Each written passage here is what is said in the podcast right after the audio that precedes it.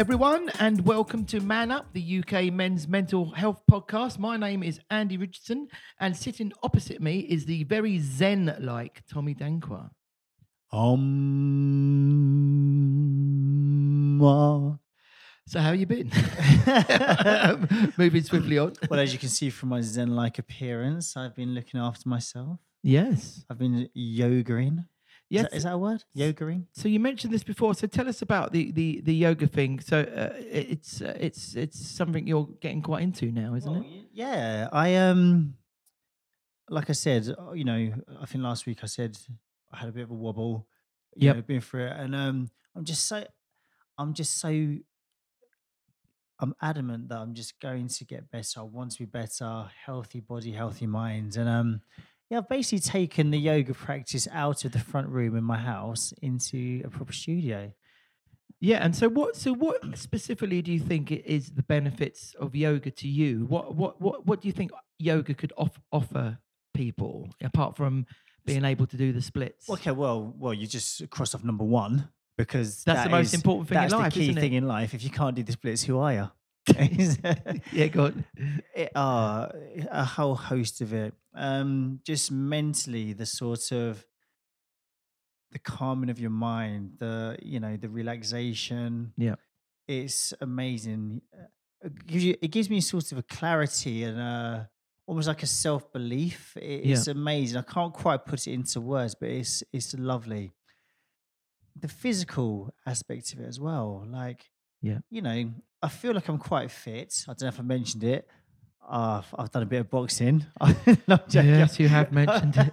God, blimey. Anyway, carry on. Come on. But um, like uh, you know, I think I've I've taken some photographs, but um, you know, we we Andy and I, you, you- I will post this up because Andy and I were doing a plank off and then uh sitting, seeing if we could sit cross-legged, which um, you know, I can't sit cross-legged. I'm so Yeah. tight and Yeah. and I've got a body of an 80 year old, you know, when it Right. comes to flexibility. So just that, the sort of getting in touch again with your body and feeling it opening up and stretching out and Yeah.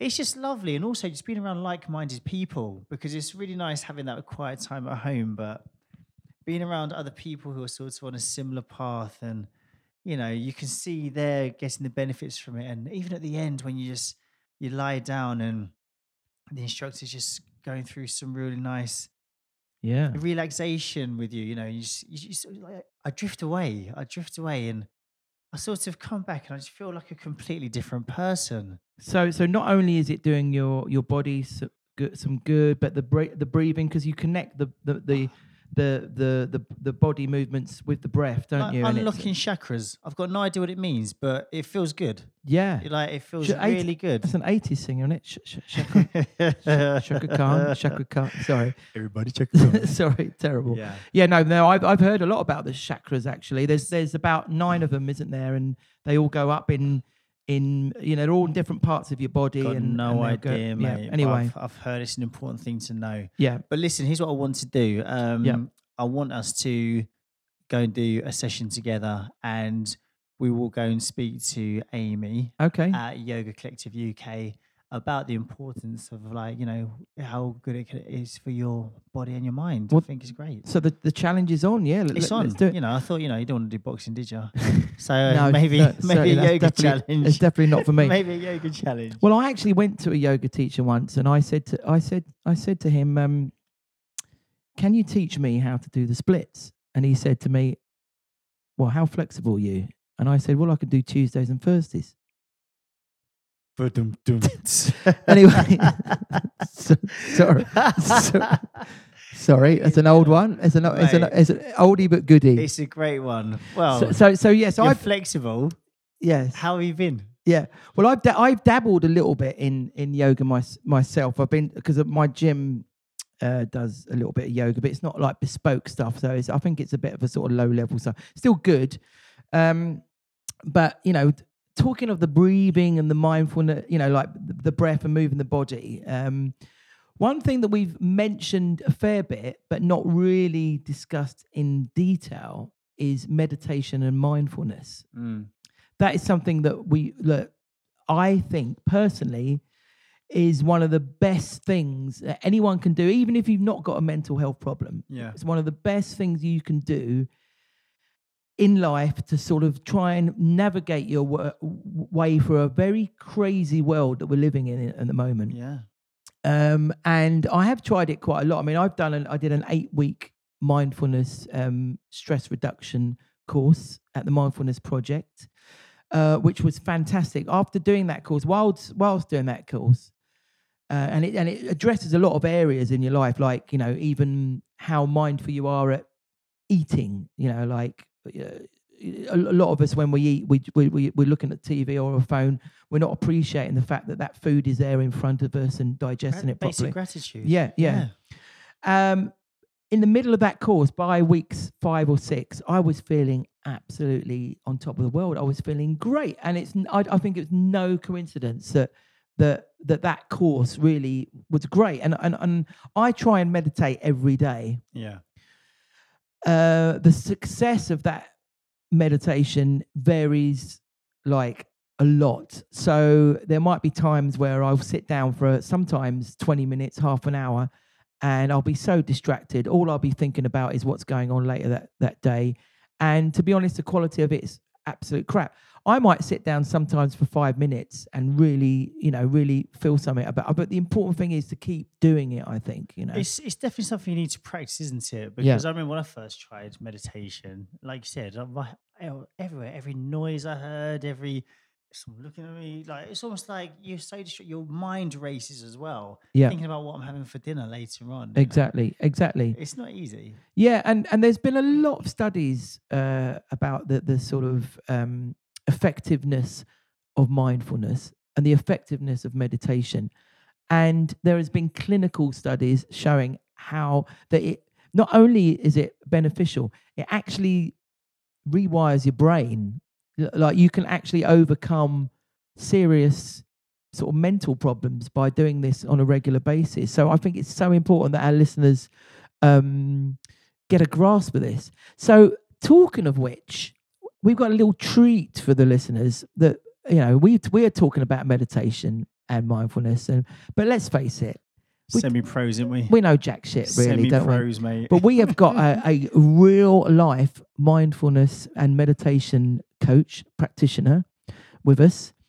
Um, now, this gentleman, I uh, I was looking. I wanted to find somewhere locally to me. I live in Sydenham. I wanted to find somewhere local locally to me that practice mindfulness. So I looked it up online and upcropped um, Bromley mindfulness, and uh, Bromley is a little bit of a way away, but they but they do a thing every Saturday morning um, at ten o'clock for an hour in uh, Beckenham Place Park. Um, there's an old Georgian, is it a Georgian mansion? Yeah, there's an old Georgian mansion there, a beautiful space um, with lovely high ceilings where um, they do the class, which is amazing.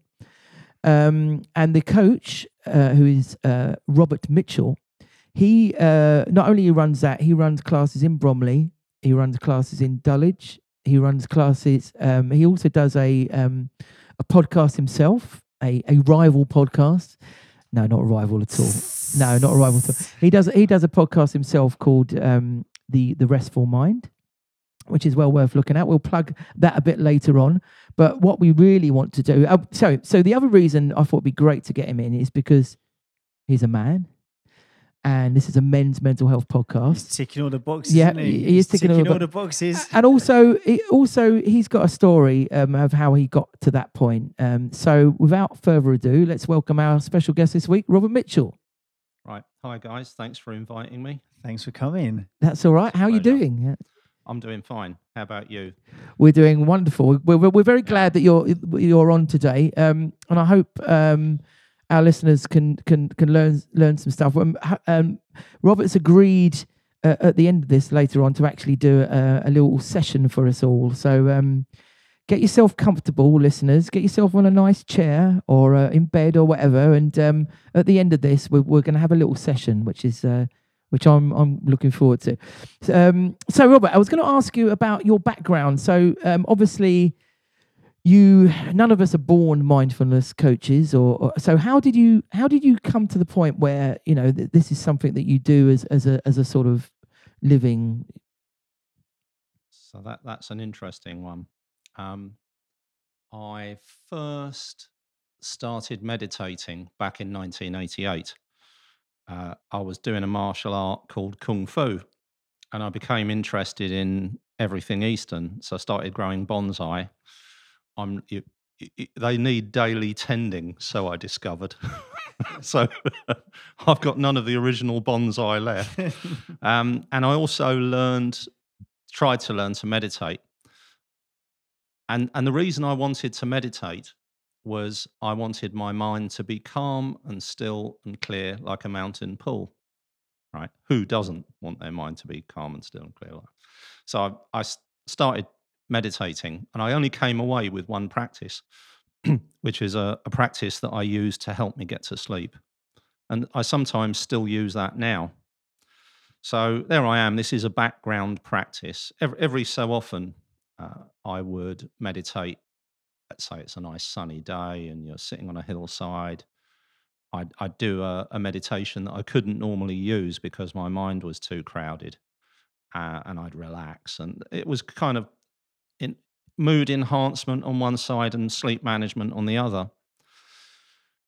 2009, I was in a high pressure job yet again. I always been a bit of a people pleaser. So I you know, is there a volunteer to take on Project X, where Project X is the project that nobody else wants, and Robert would put his hand up. Uh, and so there I was uh, in yet more stress, and I was in Waterstones in Bluewater, this mega mall where, where people go to switch their brains off for an hour or two while they indulge in retail therapy. And I picked up a book called The Power of Now. Have either of you guys read it? Um, I'm I'm I'm aware of it. Um, Oh, yeah, yeah. yeah. Ver, ver, what's his name? The, Uh, the, the- Eckhart Tolle. Eckhart Tolle. That's it. Yeah. Yeah. yeah. So he, um, it, it's it's like Marmite. You, you either love it or hate it. You won't get past chapter three, or it will be life changing, and it varies from person to person. So anyway, I picked it up, and it blew my mind. So I took it home, and then what it did was it changed my perspective on meditation to become something that I could be present with, learn to live in the present moment, because I was aware that there was just a constant stream of ifs and shoulds and wants and needs and can'ts and mustn'ts and so on going on in my mind. Uh, so I, I, started delving into my meditation practices.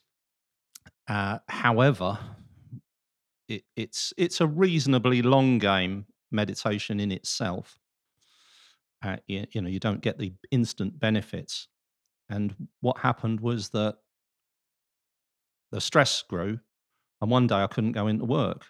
Uh, I was sitting in my living room, and I'd just become, and I've done a bit of research into this now, and this is utterly typical. It's a thing called burnout, and it it most of the time it express it it appears as anger. So I was just angry. I was angry with the world. I was angry with the the people that I was working with, uh, and I couldn't go in. So I phoned the HR team up, explained that, and then I went to the doctors, and he suggested that I do some counselling.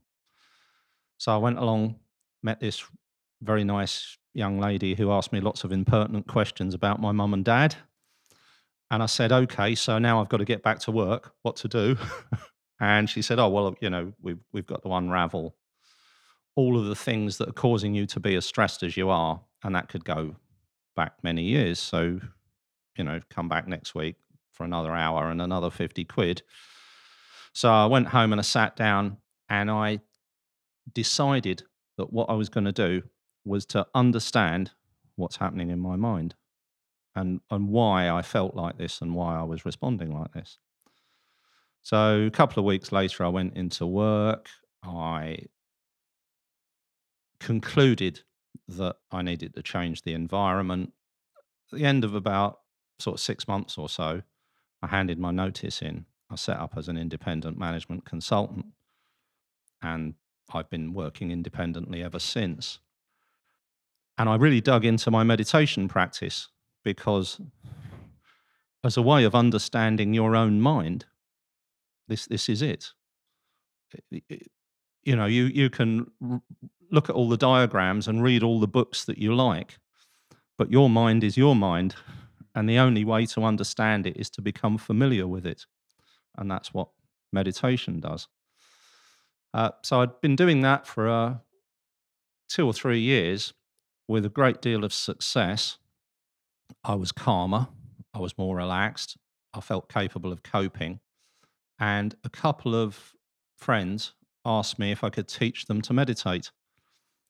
So I started, they'd come around on a Thursday night, I think this was in 2013, and I'd teach meditation.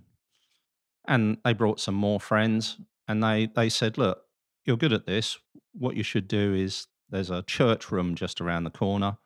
Why don't you hire that and we'll come along there and you can invite the general public? So here I am, five years later. I've taught 5,000 students in nearly 2,000 sessions. I, I teach groups where people come back over and over again. I've got about six or 700 students gone through my six week courses. I teach at organizations of all sorts, global brands, local businesses, third sector. I've taught at Darent Valley Hospital since 2014. and of course, it isn't for me, it isn't just teaching other people. That's a really important part of it. But what I get is a really important feedback from them in their experiences. And so I've learned that the teacher always learns more in a nutshell. Doesn't matter what you do. If you're a good teacher, you'll teach a session and you'll come away with something. So you learn more. So I've learned more about myself. I've learned more about my fellow citizens. I've learned more about our minds and our suffering. And, and that's why I'm here. Yeah, I mean, I've been well. I've been to um, a few of your classes, and, and they're great. And um, what strikes me is you're very, yeah, you're very knowledgeable about all sorts of aspects, and and you know, you know to, to the to the fine detail why certain things are, why the mind works in certain ways, and that. So, it must have taken a lot of sort of research on your part. I guess is that has that been a like sort of long journey for you? Yeah. So I, I'm I'm a bit of a rare beast because before I started teaching mindfulness, I worked in IT, and what I'd done is, and I didn't realize it was an unusual thing until I was in the industry. But I'd taught myself computer programming, C programming. So I just sat down at a computer one day and said, I'm going to learn C. And I am pretty unique. I I haven't met anybody else who's taught themselves. Everybody else has come from a computer science degree, uh, and so I think what that means is that I'm capable of useful independent research. And so I started off as a computer programmer, junior programmer, senior software development manager, and director of a big data company, basically so throughout all of that, it's all about learning. It's all about encountering experiences and being determined to understand what it means. But I, I've got the privilege of being able to share that with a group of people who trust me, which is my student base. Yeah, we've got I've got a lot of regular students come along to a lot of the classes. Uh, and and I can speak openly to them, and I can say, so I experience this when I do this meditation. What do you experience? And so what we're getting is a, a the most important thing for learning, which is destructive feedback. Now, this is, uh, let's say you want to be a piano player. The best thing is to have a strict Austrian piano teacher who's going to hit you on the knuckles with a ruler every time you get your scales wrong, because and, and when we're talking about our inner experience, what we want is the destructive feedback where other people say, well, hang on a second, no, that's not what I experience. So I, I'm able to learn the commonalities, the things that are common to many of us. So this anger that you had, because I know you've mentioned Yeah. before that you used, to be like the the sort of really angry white van man. Yes, yes. Um, how was that? How how how was how have you been able to? Because there, there'll be a lot of men listening to this, Yeah. and, and anger is a big thing for men. You know, that's their that's their they bottle things up. That is their way of expressing, getting things out, rather than talking about it. It's a default stuff. setting for a lot of men, isn't it? Yeah. Anger, because we, you know, we Yeah. don't, we can't find the way to communicate properly. So Yes. what do we do? We have an outburst. Yeah, yeah, yeah. So how Yes. so so how has mindfulness like addressed your anger, and how can it address other people's anger? And did Yeah. you drive a white van? I back in the day, Oh, Yeah, right. in a So- so previous like, say life. computer, you were, you know, doing programming yeah, in a previous life. There yeah, yeah. In a previous life, I was a van, van driver. It's it's best it's best that we don't go back too far into my shady past. Okay. Okay. All right, we won't. We won't. yeah, I was. Um, I I did it for about three years. Yeah. If you if you if you got a thing about va- white van drivers, the DPD driver came and they- they've got an app and it says, you know, Duran is on his hundredth delivery today, and you're number 111. He'll be with you shortly. that says it all, and it's it was pouring with rain. So, yeah, it, it's a default setting I I had a couple of Lithu I think it was Lithuanian students. Uh, excuse me if I got it wrong. There's a saying there which is hide your sadness with an angry face. And what it what it means is what it says, and this is what we do, because as a man, unfortunately, because of our culture, uh, anger's acceptable, sadness isn't. And so what happens is we all of all of the other emotions you very clearly clarified. There's there's two things that we do basically. One is bottle, bottle it, and the other is brood. And I was actually proud of what I called my mental dustbin. And in there had gone all of these experiences. Almost died in a bike crash when I was about 20. I lost my first wife after 11 months. She died in my arms. I, I lost my parents. The whole thing was bottled up because I just got on with it. Yeah. I, I think thinking back to grieving for my first wife, I only actually cried twice, and that wasn't in public. If you look in Southern Europe, people express their emotions. It, it's fine to grieve. So they, so the, the example I use is the UK and Italy. Italy has, we have half again as many suicides and we use half again as many antidepressants.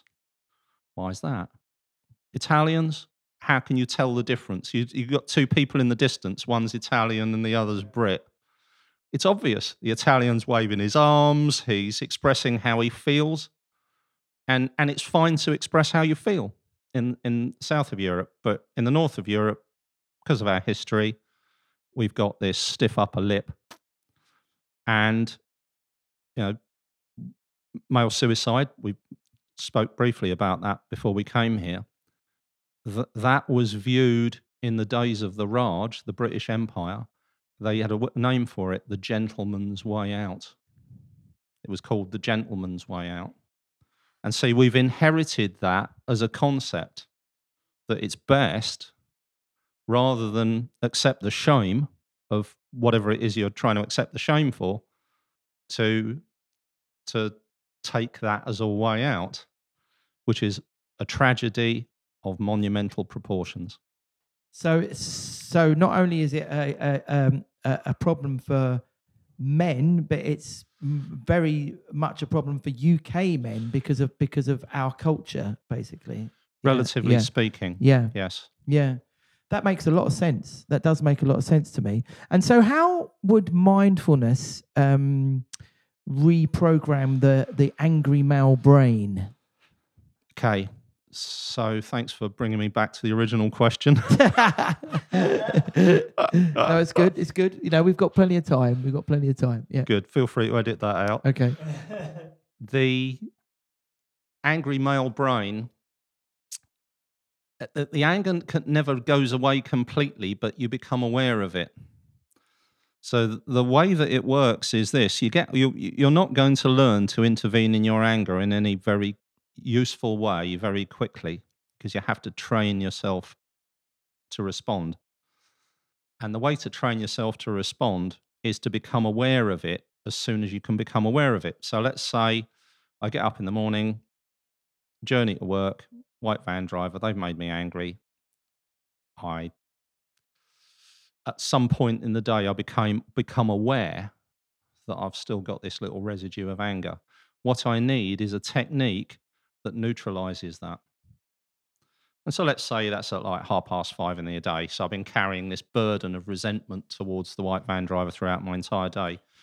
If I keep doing that, what will happen is it will become more automatic because the more regularly that we repeat something, the more deeply embedded it becomes in our behaviors. We're trying to replace our behaviors, not our thoughts or beliefs or anything like that. And so you have this behavior that neutralizes how you feel. Your body and your brain then has a way out of how it feels. And so the end result is that you become aware closer and closer and closer to the point at which you originally lost lose your temper. So at some point you'll become aware of your anger pretty soon after the incident. And then one fine day, you'll start getting angry. You'll become aware that you're angry.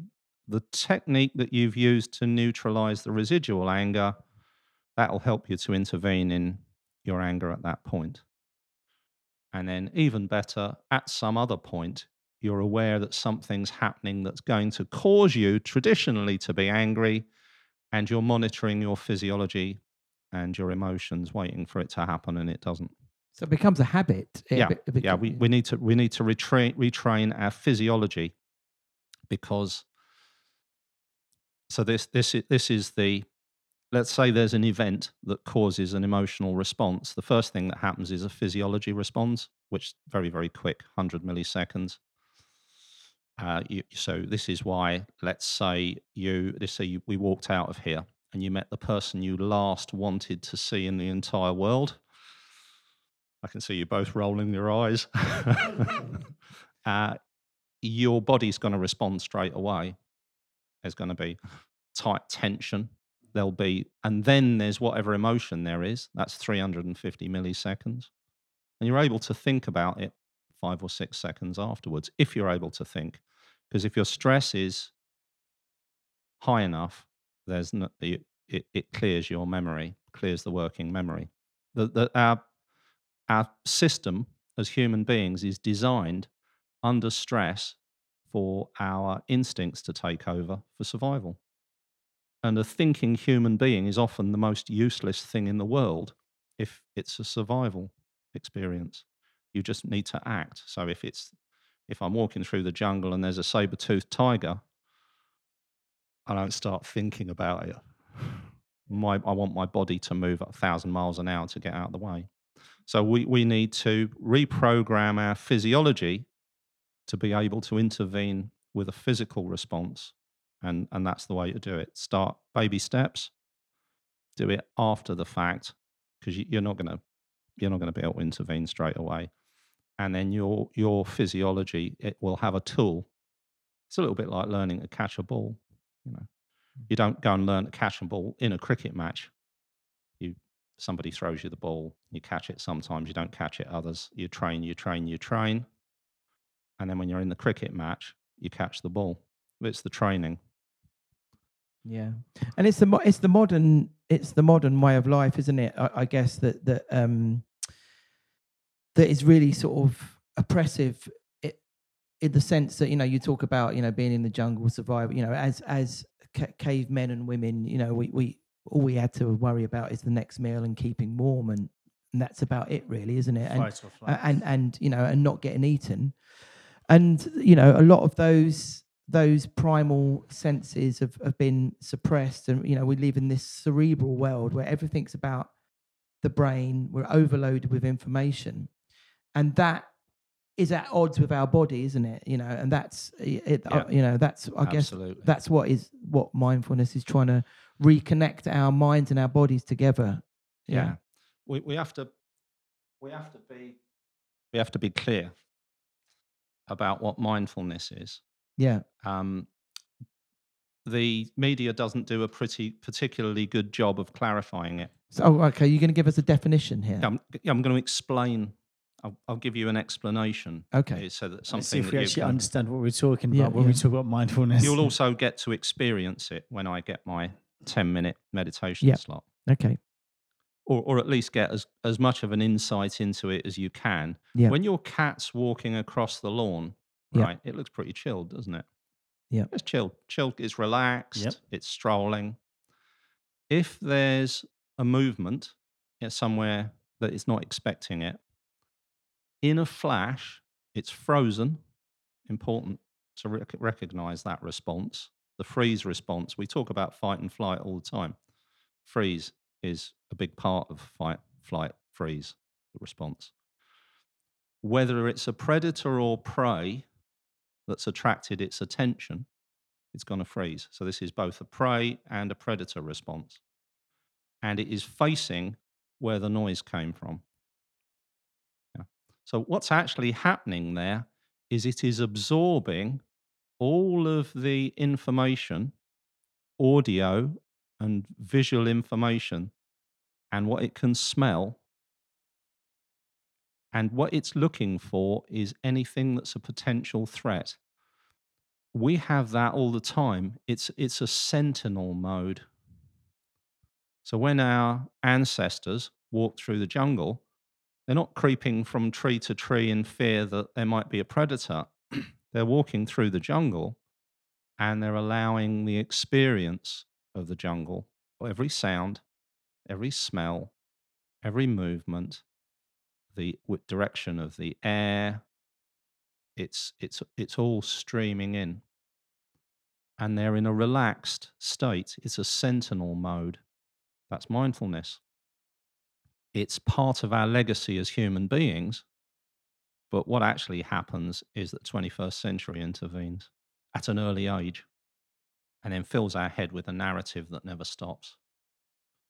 And that we never get to experience it. So, what we're doing here is unlearning what we've learned.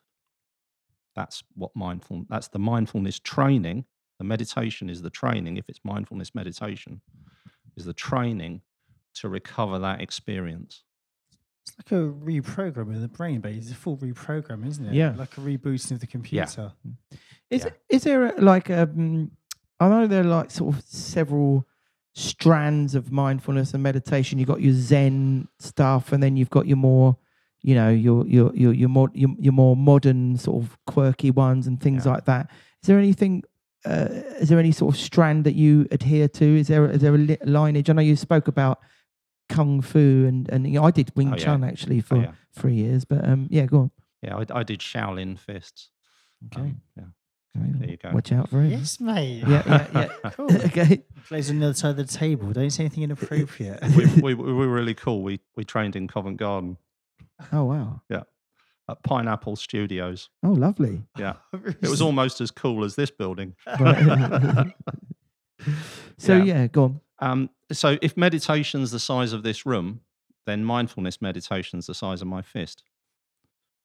It, let's say you go onto YouTube, all of the, all of the, so type in meditation, and generally speaking, what you'll get is what I call a leisure meditation. So these, some of these things have had like hundreds of millions of views, and it's a kind of adult bedtime story that people listen to to make themselves feel relaxed. So the vast majority of meditation isn't, isn't anything to do with mindfulness. It's very important to make that distinction.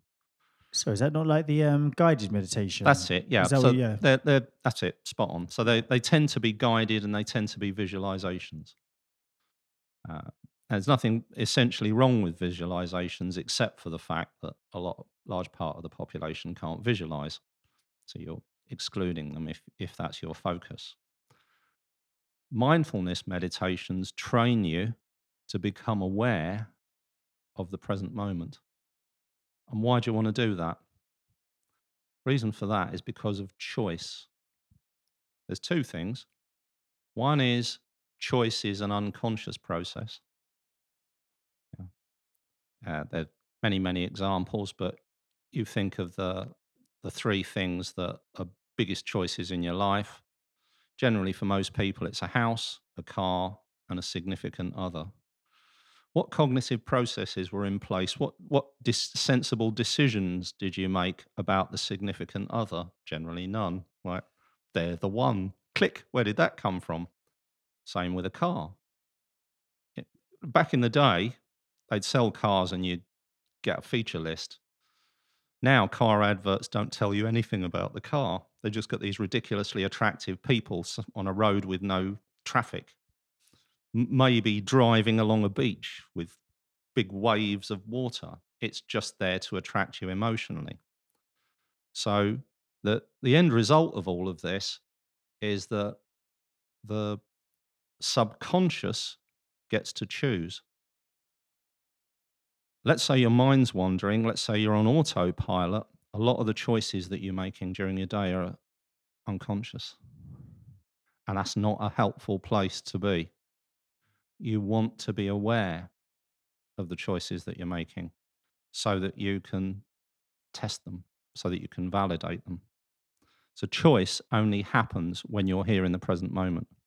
If your mind's wandering to the past, yeah, you, have, you, have you ever had this experience? Why am I at the fridge?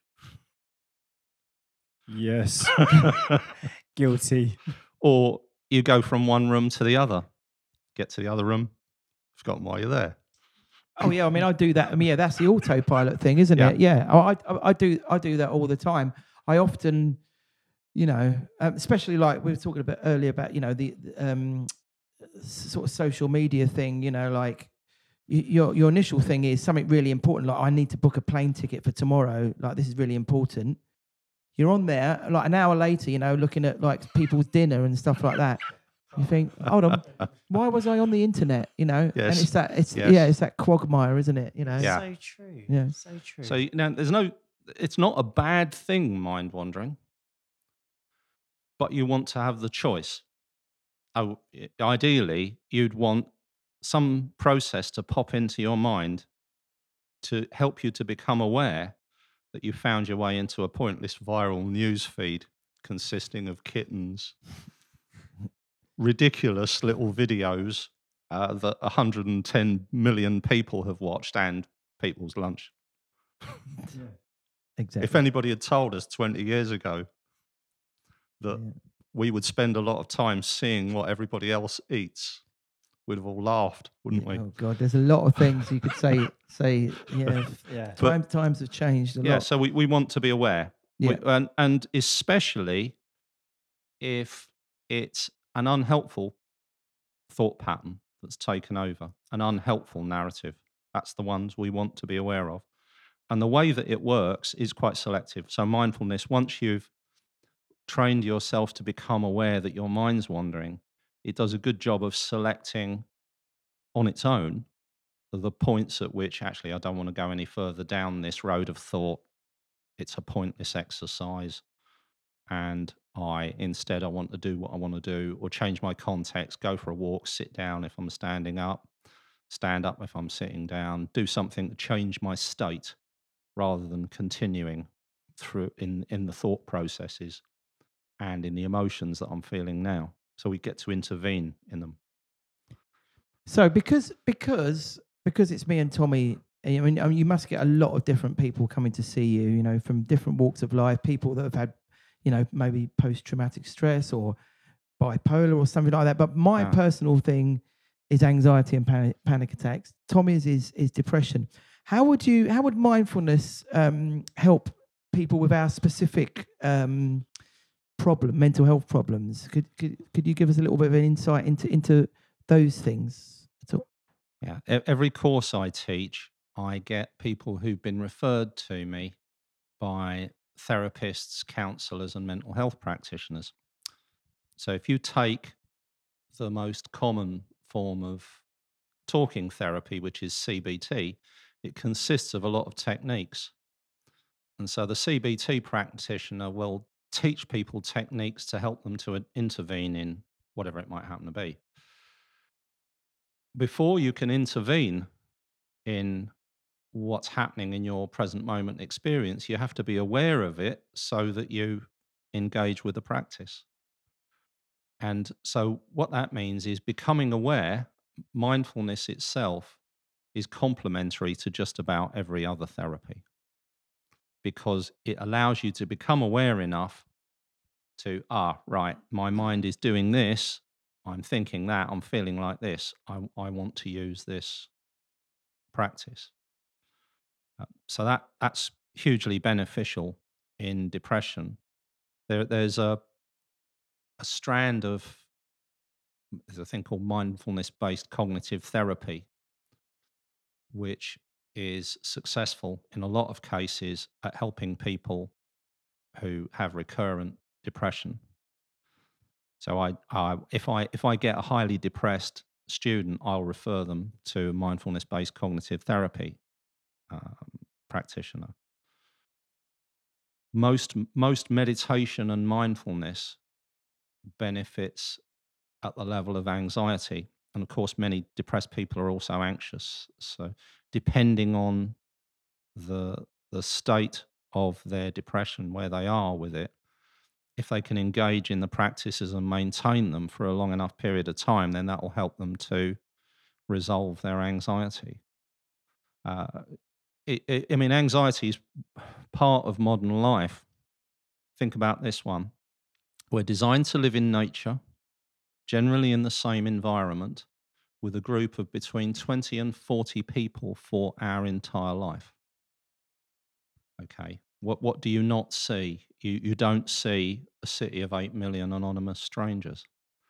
So if you don't experience anxiety at some level or another, you're not in touch with yourself because our genetic programming is for us to be suspicious of strangers and to treat them as potentially hostile, potential threats. And that's got all sorts of ramifications for society at a huge level. But that's part of our genetic makeup. Now we can we can overcome that, but the anxiety, you know, you go you go his his anxiety inducing experiences commuting, shopping, working, yeah, traveling. That's a lot of a lot of people's lives, and and it's doing it for a reason. Your your your brain, visually and auditory, is scanning your environment, and there are hostile people out there. So you'll encounter them, and you'll be processing that somehow over the course of the day. And if that doesn't lead to anxiety, then you're not really in touch with yourself. So it's it's there. It's a background thing. It's a consequence of living in the 21st century. But what we want it to what we want to do is for our psychological and physiological response to be in proportion to the potential threat. We don't want an improportionate response. So we don't. It, it's not helpful for our happiness for us to be overwhelmed emotionally by something that we we are aware doesn't justify that emotional response. So it, it's all about over a period of time becoming aware of our emotional and physiological response and using various practices to help to bring it into balance. What, what would you like to see um, more of in, in this country? I mean, obviously, you'd you know, you'd like to see more mindfulness, more more meditation done by everyone. But what do you think is could could could, could really help uh, society? And do you think we're getting worse? Do you think sort of you know? Do you think it's we're we're, becoming because you we're seeing a lot more um, publicity for mental health problems and, and that you know uh, is it becoming like a, a harder place to live the world? Do you think? Yeah, because we're moving away from if you so you look at that environment, there's the ideal environment, living in nature, 20 to 40 other people deeply connected. You think about the. So I've done a bit of research into hunter gatherers. Uh, you know, here's a here's a thing: there are no walls. There are no walls. There are no lies. There are no lies. You trust everybody. So you you've got a group that you trust with your life. and and you're deeply connected to other people. You're deeply connected to your physiology because there's nothing intervening. You're di- connected to your mind. You're connected to nature. Fast forward to London in the 21st century, that disconnection is the root cause of our suffering. Uh, and a, an acknowledgement of that that is clear instead of a lot of the fuzziness that we encounter would be the single most useful thing. And then from that stems the acknowledgement that, of course, you're anxious. Of course, you're stressed. Of course, there's a narrative that's unhelpful running in your head because this is a cultural legacy. Let's accept that. And let's, and this isn't just about individuals who are diagnosed with mental health issues. This is about our entire society. We need to reconnect with our humanity. And so, if you take meditation, for example, it's a life enhancing, performance enhancing practice. There's a great book by a guy called Tim Ferriss called Tools of Titans. Have you read it? Ferriss. I've not read that one, but I do Yeah. like him. Listen to his podcast. Yeah. Yeah. Uh, so what he did is he interviewed 100 wildly successful people in America. You won't have heard of a lot of them, uh, but in there is people like Arnold Schwarzenegger and uh, Laird Hamilton, world's greatest surfer. 20 of them were billionaires, all of the others really loaded in the public eye, all this kind of stuff. And he wanted to discover the practices and techniques that they had adopted so that he could pass those on. What time do they get up? What do they eat for breakfast? All this kind of stuff. Right at the front of the book, helpfully, he summarizes it all. And the most common one is that 80% of them had mindfulness or meditation practices. So, you know, most of the men listening to this will be curious about their mental experience. When I go and teach in the city, it's a macho work, work culture. And the first thing I have to over- overcome is this resistance. And part of the resistance is the belief, un- unhelpful belief, that meditation is a mental health, a mental health focused activity. Whereas actually, what it is, is a life enhancement activity that also benefits people's mental health. You know Well, what? Sorry. You go on, no, go on. There is some good news on that because um, I was going to say this earlier. We touched on a few things, but um, you said, you know, what would you like to happen? What would you like to change? There was just on the news recently Yeah. that 370 schools across the UK are going to now introduce mindfulness in, you know, the like young for young starters in the schools. So there's a report in it. I meant to send it to you, which I didn't. I forgive me. So you know, it's um, it is happening, and we are realizing that it's key to th- you know because we say that we teach people taxes, algebra, you know, trigonometry. We don't teach people how to be happy, Yes. and it's so key. It is so so key. Well, I've been working with the Mindfulness in Schools project, who, who are the, one of the biggest in the country that do that, and uh, the founder of that will get him in. yes, We'll get him in, yeah, because he'll come in. He'll come in and do that. But um, now I, I realise now we're we're about forty-eight minutes in. These normally run for about fifty minutes to an hour, so um, we need to uh, we need to get because this he's is the got bit. a lot of good stuff, though, hasn't he? This, He's got a lot of yeah, we could go. We could go We on for could maybe. on. Maybe we'll get you back in again. yeah, I think Um, so. um, but we need to, um, uh, we, we, as promised, we, we, we, we, we did say that we were going to do an actual live session. Um, so um, before before we do that, um, let's just make sure that uh, everyone knows how they can uh, again, you know, contact Robert and, and come to any of his classes. And that is a. Do you? I mean, yeah. Do you want to give us the sort of website sort of stuff? And do you remember the, it? the the easiest thing is just to go to Google and type in Bromley mindfulness.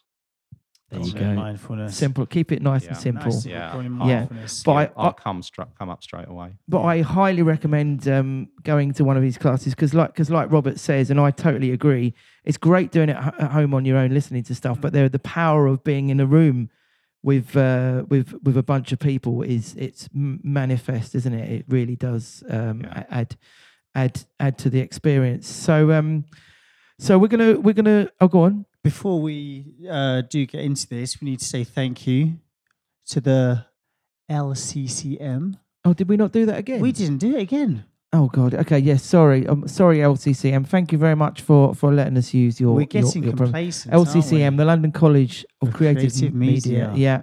Thank you for letting us do that, and thank you for uh, listening, everyone. So we're gonna um, we're gonna go out. So we're gonna put our mics down, and listeners, I want you to get get yourself nice and comfortable. Sit on a nice, comfortable chair, and um, over to you, Robert.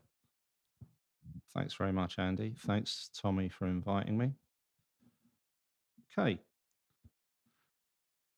So, the best way to learn to meditate is by not learning to meditate. Reason for that is you'll be bringing a lot of baggage to it. Best way to learn to meditate is is by doing what I call the meditation of no meditation. And what that consists of, it's just a listening exercise. So this is basically what we're doing all the time. Our body's doing this from, in fact, it's doing it 24 hours. So it, all we're doing is plugging into something that's part of our experience.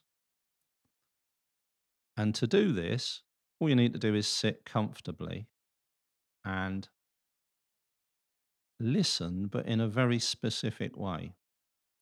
So the modern mind what it has a tendency to do is to identify a sound and then it will just focus on that sound. That's, that can be an unhelpful sound, so it can be an irritating sound, and it will still just stay focused on that. But what we're doing here is stepping back from that and allowing ourselves to be aware of all sound. And the way to do that is by listening for the next sound.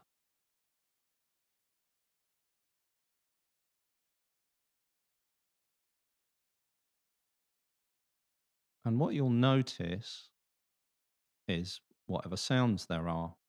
Being in a city of 8 million people, there's generally sounds. There's airplanes, there's traffic, there's people in the building that you're in, there's might be people in the same room. There's there's all there's a rich environment of sound. And what we do is wait for the next sound. When we become aware of it, don't worry, the brain will dismiss it unless it's a threat or unless it's something that's like somebody calling your name or something that you need to attend to directly. Your brain just drops it. So just listening for the next sound. So, for example, in here in the background, you may be able to hear it. There is some music playing. Modern mind will just focus on the music and maybe become irritated by it. What we do is step back, we notice ourselves sitting, and we're just waiting for whatever the next sound might be, bearing in mind it could be anywhere, it could be in front of us, behind us, left and right, to either side.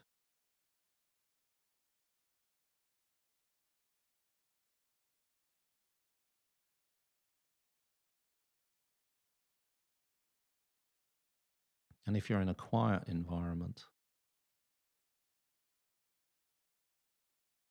you can still be waiting for the next sound.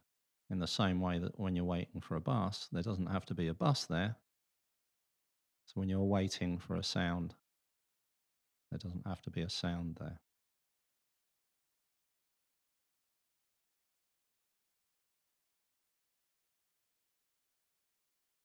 And there's no instructions with this. So there's no goal, no expectations. You can't get it wrong.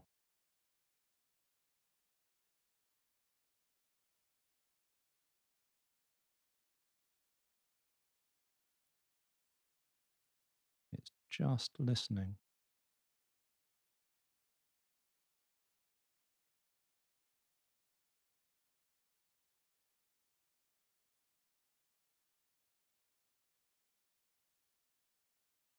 And for 95% of people, this is an almost universally frictionless experience.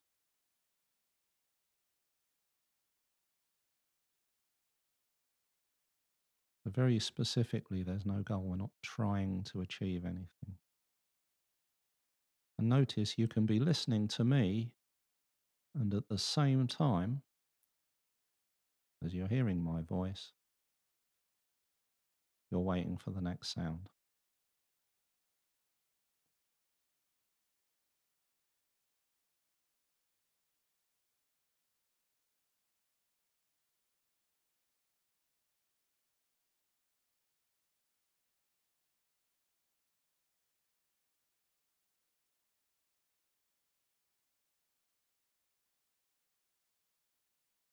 And of course, the other thing that's happening is the sound of my voice, which is just a collection of words. So, in the same way that you're listening for the next sound, you can be listening for the next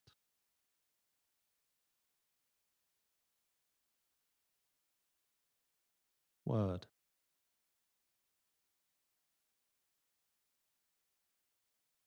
And then, of course, in your mind, there's your inner dialogue. So there's sounds, my words, your thoughts. And it all adds up to the experience of the present moment. It's like a hubbub, a mixture, sounds, words, and thoughts.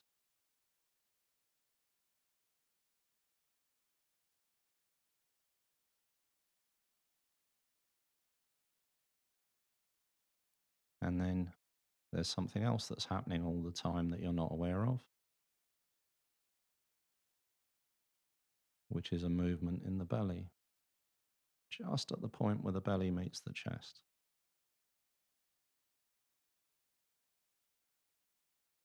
So if you place your tongue gently up against the back of your top teeth, you'll find yourself breathing in and out through your nostrils. And you'll also breathe more deeply. Thing called diaphragmatic breathing.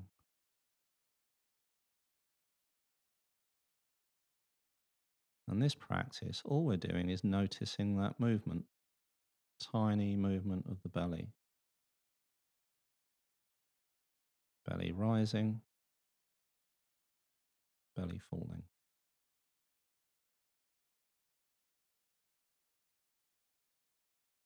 And again, no goal,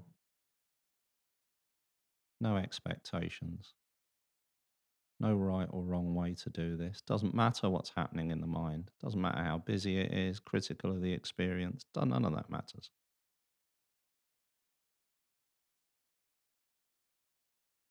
Just noticing that happening, that tiny movement.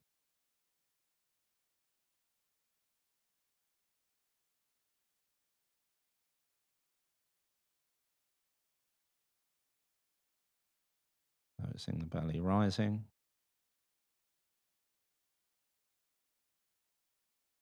Noticing the belly falling.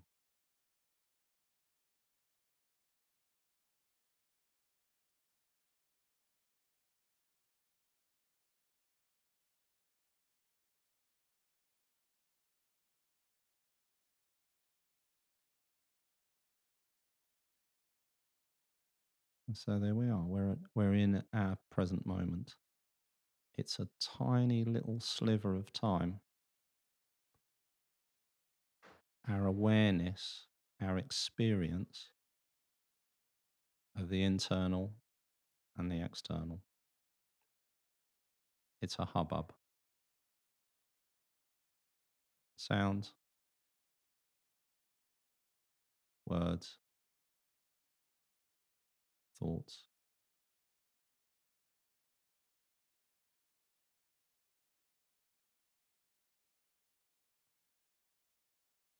So once you've found this, it becomes accessible from pretty much anywhere at any time.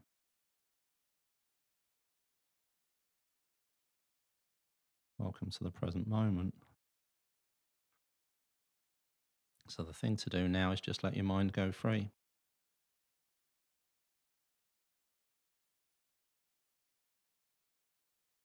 Let it think what it wants, go wherever it wants. And then, whenever you're ready, in your very own time, noticing whatever it is you can smell and taste, and the sensation of experience of sitting or standing or wherever you happen to be, gently return your attention to your surroundings.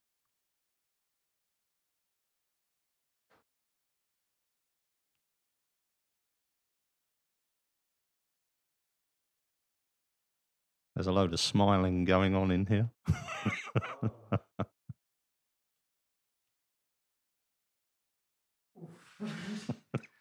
Okay, everyone. We'll speak to you next time. Goodbye. Goodbye. Bye.